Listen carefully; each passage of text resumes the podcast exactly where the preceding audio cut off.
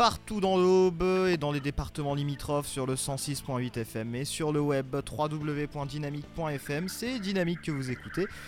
Et encore une fois, une interview originale aujourd'hui avec, euh, bah avec Pablo. Bonjour Pablo, je vous laisse nous expliquer peut-être un petit peu ce que vous faites, tout ça, et nous vous présenter un petit peu.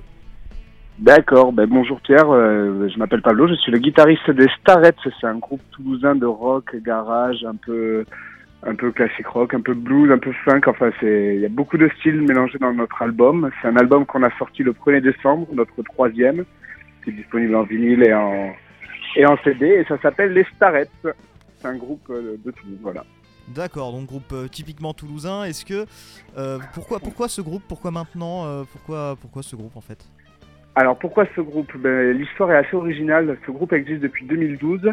Moi je remplace depuis 2014 guitariste qui est décédé. Et euh, c'était le disquaire de ma rue qui m'entendait jouer à ma fenêtre du blues et du funk et qui m'a présenté à ce groupe qu'il connaissait. Mais ils sont plus âgés que moi, ils ont 50 ans et moi j'en ai 26. Donc c'est un groupe assez original et euh, c'est un plaisir de jouer avec eux. Et voilà pourquoi ce groupe. Et justement, vous vous sentez pas peut-être un peu exclu par une différence un peu Non, pas du tout. Au contraire, ça permet un champ de blagues énorme et, euh, et, non, non, non. En vrai, c'est travailler avec des pros, quoi. Je travaille avec des, des gens qui qui sont plus expérimentés et qui ont plus de rigueur, euh, plus de culture. Euh, enfin, ils sont.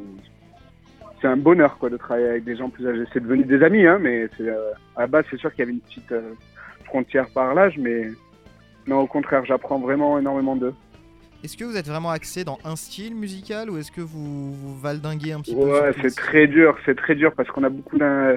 Le batteur est fan de hard rock, moi je suis un fan de funk, le guitariste est fan de folk. Ah oui. Enfin, ça, ça, on fait converger plein de styles différents. Je sais pas si vous avez écouté l'album, mais euh, on mélange plein de styles différents. Oui, tout à fait. J'ai écouté un petit peu, euh, j'avoue, je suis passé un petit peu dessus, donc c'est vrai que oui, c'est un album qui mélange euh, pas mal de styles. Et justement, c'est agréable aussi à écouter euh, tous ces styles différents et peut-être pas forcément communs, puisqu'on n'entend plus tout à fait ça à la radio. Ah ouais, ouais, ouais c'est sûr. Et est-ce que ça, dépend desquels, hein Oui, ça dépend voilà. radio. je parle des très grands, moi je parle des. Ouais, très ouais, ouais, ouais. Voilà.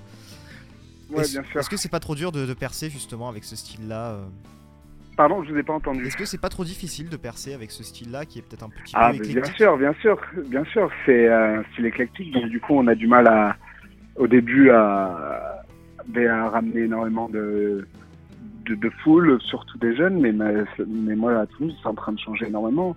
Il y a de plus en plus de, de groupes de rock, de, jeunes qui, qui ramènent ça à la mode et je pense que c'est des styles euh, intemporels et que ça va continuer hein, en fait. Hein. Moi, je, suis un grand fan de ça, mais ça m'empêche pas d'aimer aussi l'électro et d'autres styles, mais c'est pas parce qu'on aime l'électro qu'on peut ne pas aimer le rock, et je pense que c'est quelque chose qu'il faut redécouvrir. Enfin, je le, souhaite. Il s'avère que je connais très bien Toulouse et j'y ai fait une fête de la musique en plus, donc euh, je, Ouh là là, fête de la musique. vraiment bien.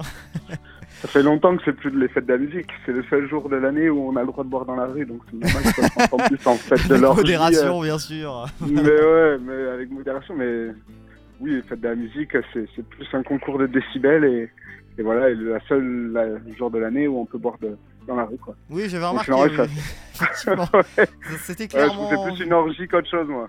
Tout à fait, mais justement, j'allais dire, c'est peut-être c'est une ville aussi très musicale quand même, euh, Toulouse, non? Ben, disons que dans les années 80 et 90, c'était super blues, c'était et très jazz, mais ça a toujours été jazz et il y a plein de musiciens Toulouse.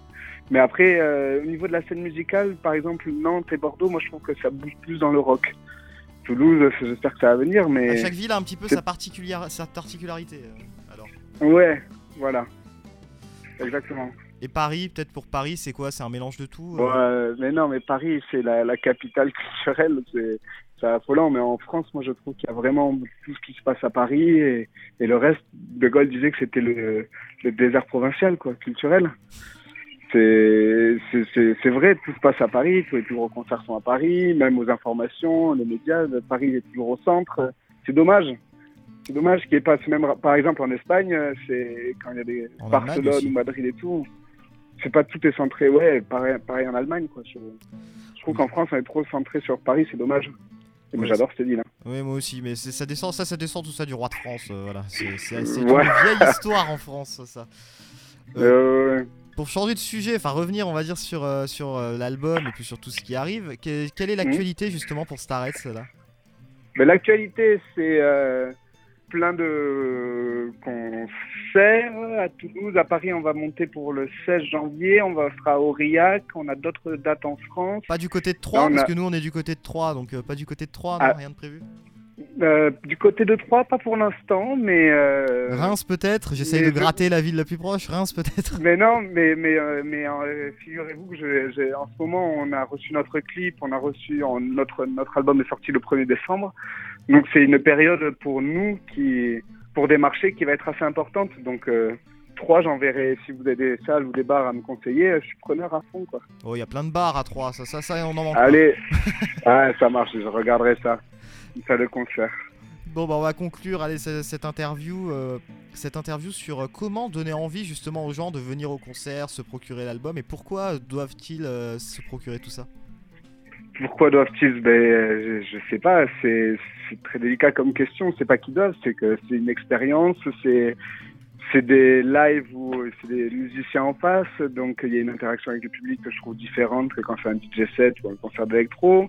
C'est toujours agréable de voir des, des, des prestations comme ça aussi, et puis et puis ça fait secouer du pied, et puis on a envie de groover, de danser dessus, donc euh, je le, je le souhaite à tout le monde.